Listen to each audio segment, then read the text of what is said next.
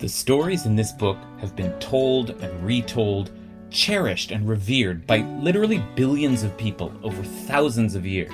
People have devoted their entire lives to studying this book.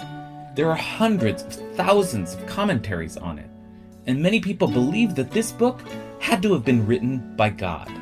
The Torah.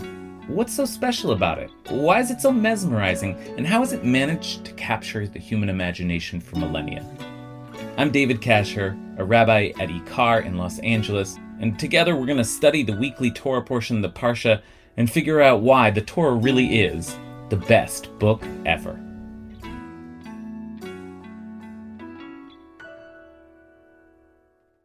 This week's Parsha, Lech Lecha, is where the Abraham story begins. So it's a, it's a big deal. This is the beginning of our tradition, and it starts with the great call from God, Lech Lecha, go forth. And Abraham goes. And so the early stories are about how and where Abraham, who was called Avram then, how and where he goes forth. But the thing is, it reads a little like a travel journal. I mean, we get these these little details of the itinerary, and it's not so clear why, after this big dramatic opening, why we need to be following Abraham around, tracing his every move in this very precise way. So today we're going to focus on one particular phrase, one big idea that comes up in the commentaries on this week's Parsha, and it's an idea that the rabbis use to explain the deeper meaning of some of those little details that we find in this week's Parsha. But it's an idea that, that has the potential to change the way we read the whole narrative of the Torah.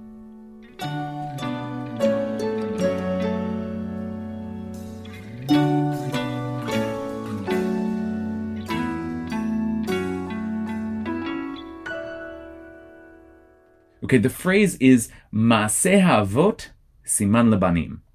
The actions of the parents are a sign for the children. The most famous expression of this idea comes to us from the 14th century commentary of Rabbi Moses Nachmanides. That's Nachmanides, not Maimonides, um, another great medieval scholar from Spain. He was a philosopher, he was a, a legal scholar, and he was a Kabbalist, but he also wrote a commentary on the Torah that is truly one of the masterpieces of the genre. So Abraham is going forth, and, and in particular, one of the first places he goes is down to Egypt. And what Nachmanides points out is obvious to anyone who reads through Genesis and, and gets to Exodus, which is that just as Abraham goes down to Egypt, so too will the children of Israel one day go down to Egypt. So there's a foreshadowing here. But what he says about that repetition is, is kind of startling. I will tell you a principle, he says, that you must understand throughout all the upcoming stories of Abraham, Isaac, and Jacob. It's a great concept that our rabbis articulated in brief language. They said, Kol mashira avot siman labanim. Everything that happens to the parents is a sign for the children. So, he says, when the Torah goes on and on with the stories of the journeys they took, or the wells they dug, or the other events of their lives, one might think that these are unnecessary details which have no meaning. But all of them are meant to teach us about the future. For when something happens to one of the three forefathers, we can understand from it that something has been decreed upon their offspring. Okay. He says everything that happens to the parents is a sign for the children. That's become a traditional saying. Usually the phrasing is Maseha Avot, Siman Labanim. The actions of the parents is a sign for the children. But what does that mean? A sign, a siman. Well, one way to understand it is that the early generations set an example, and their descendants will or should follow that example. So your parents' actions are a sign for you. Do as your ancestors did. But that would be just learning lessons from the past. Nachmanides seems to be saying something more. He uses the language of a decree, remember, like there's something predictive about studying the actions of the earlier generations because there's something inevitable, like you can expect these actions to be repeated by future generations.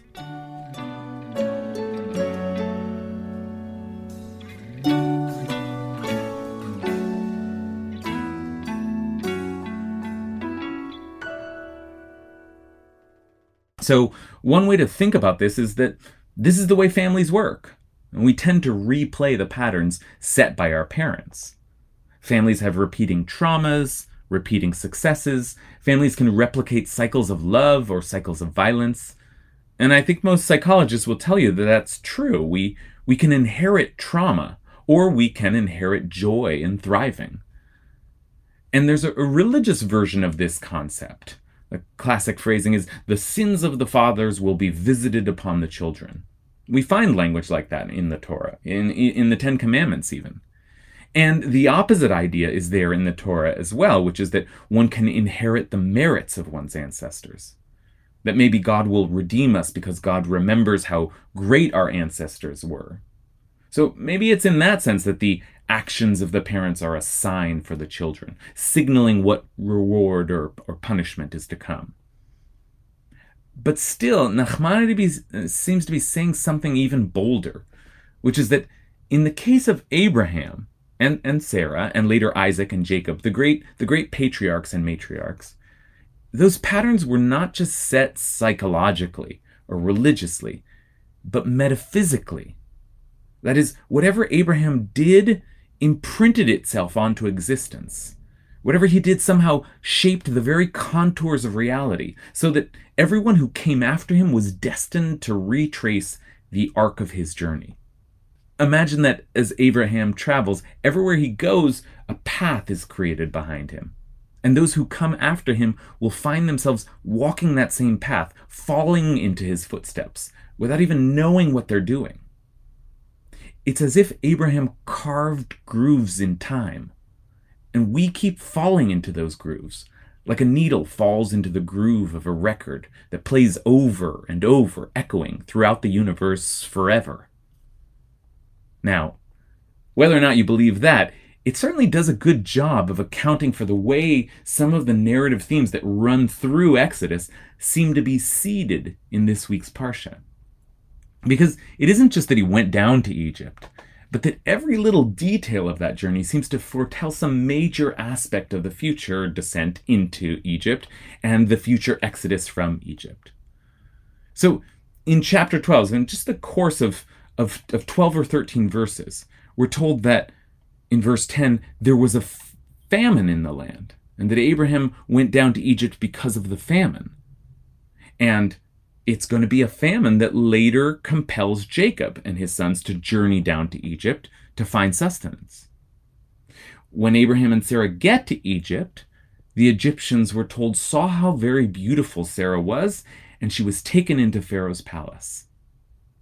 Okay, Sarah is taken captive in Pharaoh's house, just as Joseph who is the first one of Jacob's children to be taken down to Egypt, Joseph also becomes an object of sexual desire as soon as he arrives, and is consequently imprisoned in the house of Pharaoh.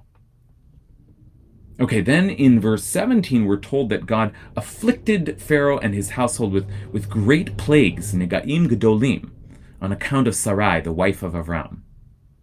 Now, that parallel you just can't miss. God brings great plagues to force the release of Sarah, just as God will famously bring the ten plagues upon Egypt to liberate the Israelites, concluding with one that, just as it does here, afflicts Pharaoh's own household.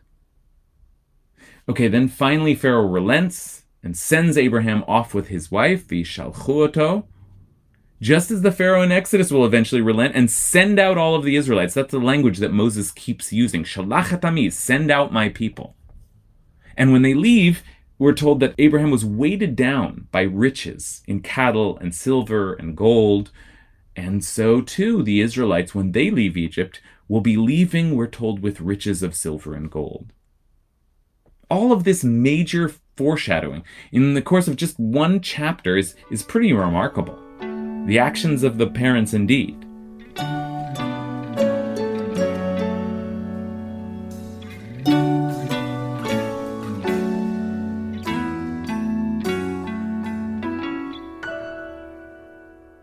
And it's not just here with Abraham that we can do this kind of pattern spotting. In fact, we'll see these kinds of stories, stories which echo earlier stories throughout the Torah. So we'll see stories of sibling rivalry generation after generation. We'll see people meet and fall in love while drawing water from a well again and again. So, what does all that mean? What do we do with it? Uh, I don't know. I'm not here to say. There, there are the psychological explanations, the behavioral, cultural, and, and the metaphysical explanations. But my point is that these connections are here and we're left to wonder and to interpret and to make meaning of them. And what this tells us is it tells us something about the way this book is written. The stories of the Torah aren't just a collection of ancient tales, moral parables to be read one at a time, each on its own. No, these tales are, are woven together in certain patterns, with recurring themes, recurring images, and recurring problems. That's part of what makes this such a rich narrative. The stories seem to be aware of one another, some anticipating what's to come, and some calling back to what was. Because the storyteller knows what they're doing, setting this up, creating these echoes, and expecting us to hear them. The Torah is saying, pay attention. Remember what you're seeing here, and keep your eyes open because you may well see the same thing again later. And, and when you do, you'll have to ask, what's the connection? How does one story affect the other?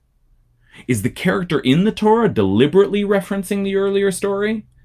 Or does the narrator of the Torah just want us, the readers, to see the reference and to reflect on it and to make meaning of it? When a book is written in this way, embedded with these patterns, but without making the connections explicit and without giving us the meaning of those connections, then we have to become active participants in the telling of the story. We have to draw the lines of connection, fill in the gaps, explain the patterns. We become active readers, active interpreters. And that's what the Torah wants from us. The Torah wants us to become so actively engaged in the story that we immerse ourselves in it. We become a part of it. We go on the journey with our ancestors, retracing their steps. And then, when we read through the Torah every year, we begin to see the patterns even before they appear. We begin anticipating all their next moves. When God says to Abraham, Lech lecha, go forth, we go with him. When he goes down to Egypt, we go with him. And we know that there's a groove being carved here. So when the children of Israel go down to Egypt, we go with them and we feel the pattern. We relive it just as the children of our ancestors did. In the process of reading and rereading, these stories then become markers for us, shared reference points in our collective psyche that help us orient ourselves in our tradition and in our history. And then we begin to find echoes from our shared stories in our own stories. We begin to see the patterns, the images, and the themes from the Torah's narrative in our own lives. And then these ancient stories help us to interpret and make meaning of our own stories. The actions of our ancestors have in fact become a sign for us. We, the readers of the Torah, we are the children of the Torah.